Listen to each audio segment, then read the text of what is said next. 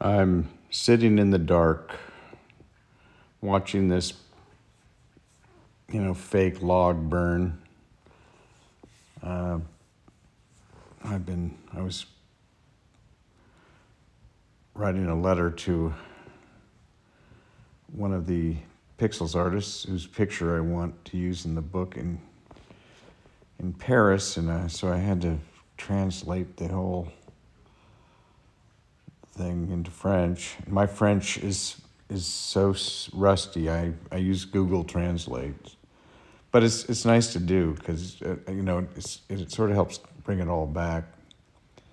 Um, I don't know if I've ever talked about my French teacher when I was a junior and uh, sophomore and junior in high school, but she introduced us, me, to uh, Claude Debussy, Maurice Ravel, the Impressionist painters, you know, Manet, Monet, um, and, uh, later Van Gogh, and I mean, just opened up a, a universe to me that I didn't know existed, and it's and it's, it's, it's been you know what she showed me has been part of my life ever since.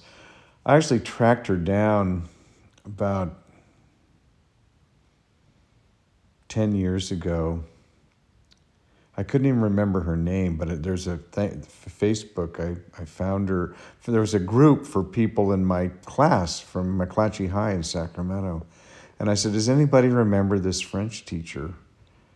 And somebody said, Oh, yeah, Miss Latin. I said, That's right, Miss Latin. And, uh, and then and then found out she got married. Her name was Rosenberg. So I Googled her and I found out she had was it connected to UC Davis somehow.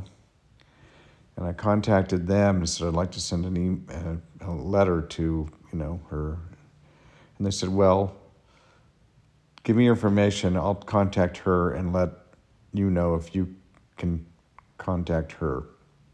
I said, okay, thanks.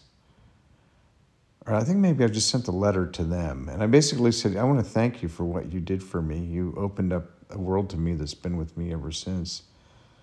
Um, just love French culture, French food. I also love haute couture, also. Um, I love it all. I like I like I love British too culture, not the, not their food as much. but there is some great stuff that, you know, I mean, come on, Beatles and David Bowie, yeah. Anyway, French, Jacques Brel, George uh, uh, the women. Oh man, um, unbelievable. Um, what was I going to talk about?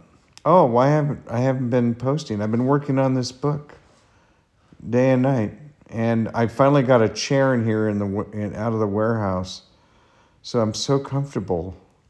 I didn't have a chair.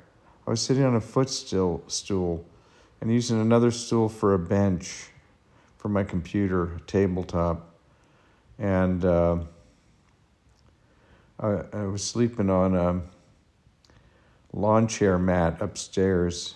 So I went and got one of my recliner chairs out of the warehouse today and brought it over here. And I used to sleep in this thing all the time because when it was really cold, I didn't want to get out of it and go upstairs to my bed, which would be cold because I wasn't sitting in it. So I could sleep in this thing just fine. But yeah, full steam ahead on the book, and it's going to be amazing.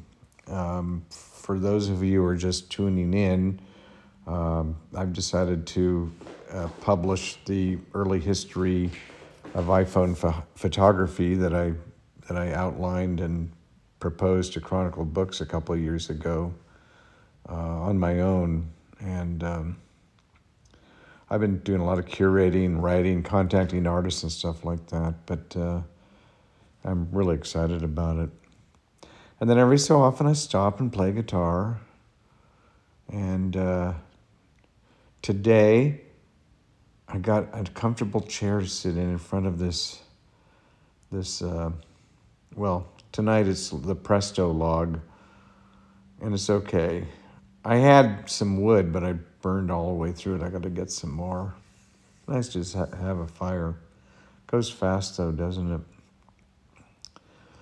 So life is good. Um, yeah, I'm just checking in. Uh, more on the book later. And uh, yeah, this is Knox writing The Wild Bubble with you forever.